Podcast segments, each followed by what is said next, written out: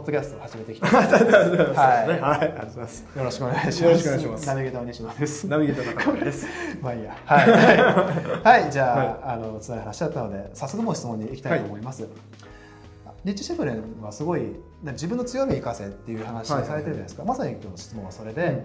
自分の強みの見つけ方についていろいろ語っていただきたいですと、ん、それを考えるにあたって自分の役割にズレがあるのかと不安。あ不安。もう自分の中でこう強みは重要だと。多分マニフェストでも話してると思うので、不安なまあ、ちょっとどういうそれが正しいのかちょっと、うん、うん、あ知りたいですと、うん、どういうところを元に探し出していけばいいのか。あ資料参考、まあ、資料が、まあ、参考させていただいてもピンときていませんのでよろしくお願いします。なるほど。多分ビジネスクローシステム参加してるのかな資料があるってことは、そうでしょうね。なんかん、やってるんでしょうね。うね、うん。はいえーということであじゃあ強みはどうやって見つければいいんでしょうか、ざっくりさ そうですよね。でもまあ強みの定義をまず固めないといけないと思うんですよね。それは多分その強みっていうのはもともと持ってる才能っていうのが絶対あるはずなんですよね。うん。人間ってそれぞれ才能あるじゃないですか。そうですね。でまあ防衛本能として持ってるそのエニアグラムとかいうのもありますけど、9つに分かれるらしいんですね生まれた時に、はい。だからそういうもともと持ってる才能とで実際自分が経験した業界とか、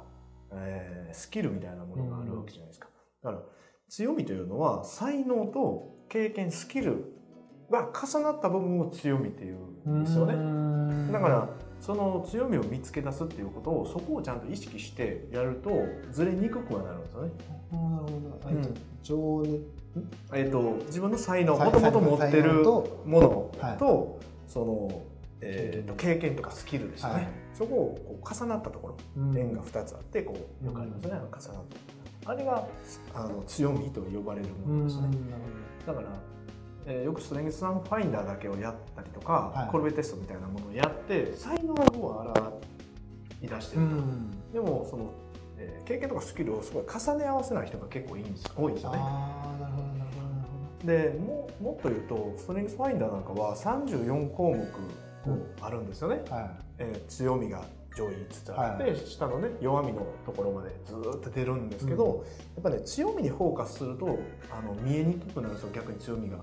だから弱みにフォーカスして自分の弱いところを理解することからあ逆で強みってこういうところだなっていうあの認識の仕方も絶対あると思うんですよね。なるほどなるほど、うん確かに弱みの逆はね強みじゃないですか。うんだから自分の弱みを理解するっていうことも強みを強力に理解する力にはなるんじゃないかなと。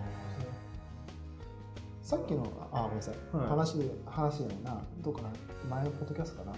時に人に聞くってあったじゃないですか、うんうん。そういうのってもうありなんですか、人に聞くのもや僕自身もやりましたしあね。やられたんですか？その才能を見つける時もはい。3歳までにねはい。やっぱ才能って出てくるって言うじゃない。ですか。だからおかんに電話して俺3歳までにその同世代の子らとちょっと尖ったとかあったんちゃう？うん。っていう話を聞いてみたりとかね。ああ、どうでしまあそんなもんあるか言われて。普通の子やったたなるほど普通の親に、はい、一応親父にも聞いたんですけどまあそんなんないないう話で終わったんです 悲しかった。なかったか。普通の子やったまあ平凡なやつやったっていうことを理解することも大事ですからね。ああそうなるほどそうですよねそうですよね。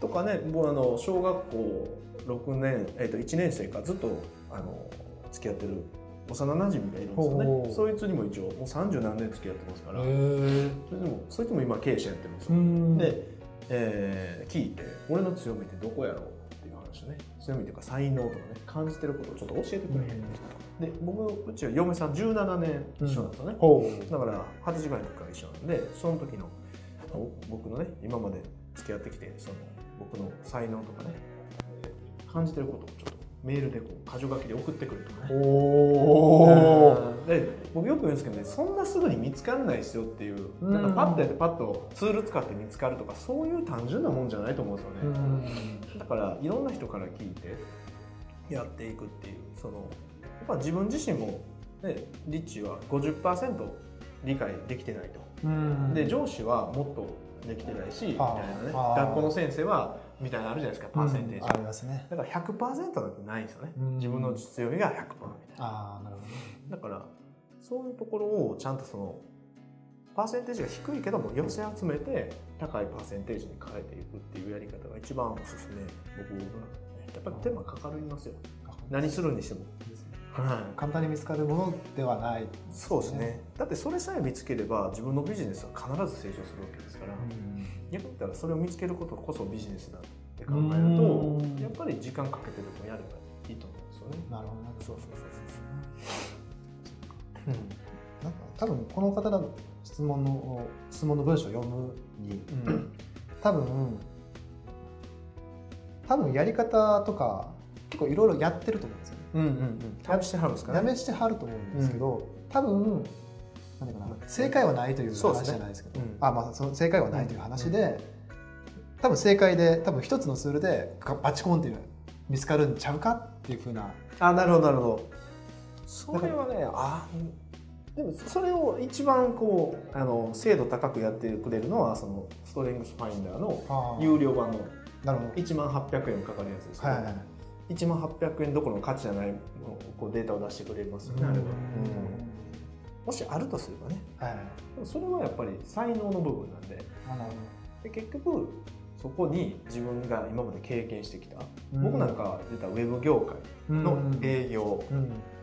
ね、そのコピーマーケティングっていうのが強みじゃないですか、うん。で今で言ったビジネス戦略うん。が強みになってるからでもそれをこうガッチャンコしてなるほどなるほどなるほど。そうそうそっかそっか。それで、まあ、まあ自分の強みになったってことですよね、そっか経験か。そうですよねじゃああリッチって 多分強みについてなんですけど今さっき言った中谷さんのその才能と、まあ、経験以外にもなんかあと2つぐらいなんか要素として挙げてませんでしたっけうん知識とはい。スキルですね、ううん。んまあ知識もやっぱり強い身になり得ますよね、ああそうですね、うん、知識ほとんどの人がやっぱ本とか読まないじゃないですか。あ読まないですね。残念な、ねまあこれ見てる人ほとんどがやっぱりコンテンツにお金払って、うん。そのまあ、本とか、うん。えー動画とかにお金払って勉強する人たちですけど、うん。もうそっちの方が希少じゃないですか、希少ですね。ね、ほとんどの人勉強しないですよね。多分これ見てる時点で希少だと思った。希少 かなり特殊な人たちだと思うんでだからそういう意味ではやっぱり自分たちがやっぱ特殊であるということを理解しないといけないですよねまずは。う、んだからそれもちゃんと武器になるっていうこと。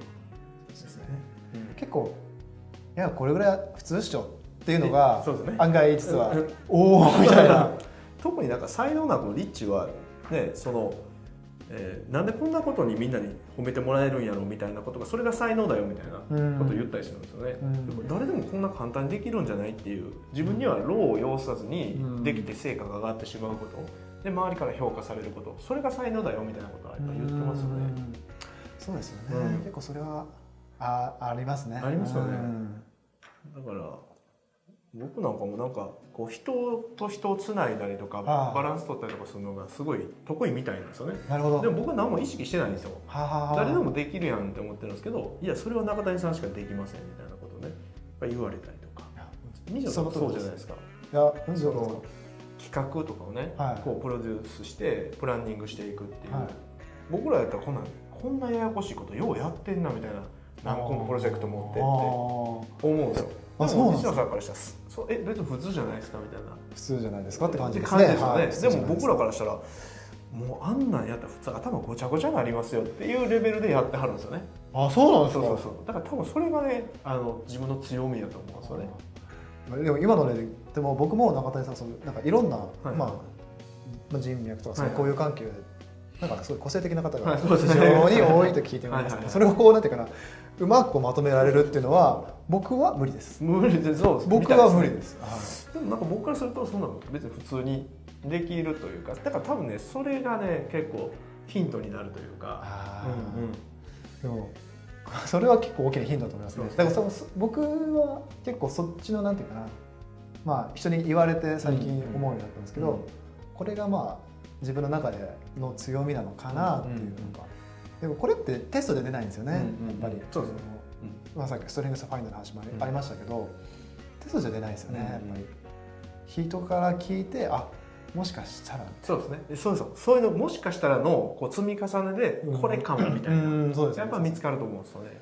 だって僕多分今あこれやっぱ強みなのかなって今は思いました、あそうそうそうだと思いますよ。やっぱりもう見てても頭ほんまぐちゃぐちゃなれへんのかなって、まあ、もう僕らの見方はそうですよ。うん。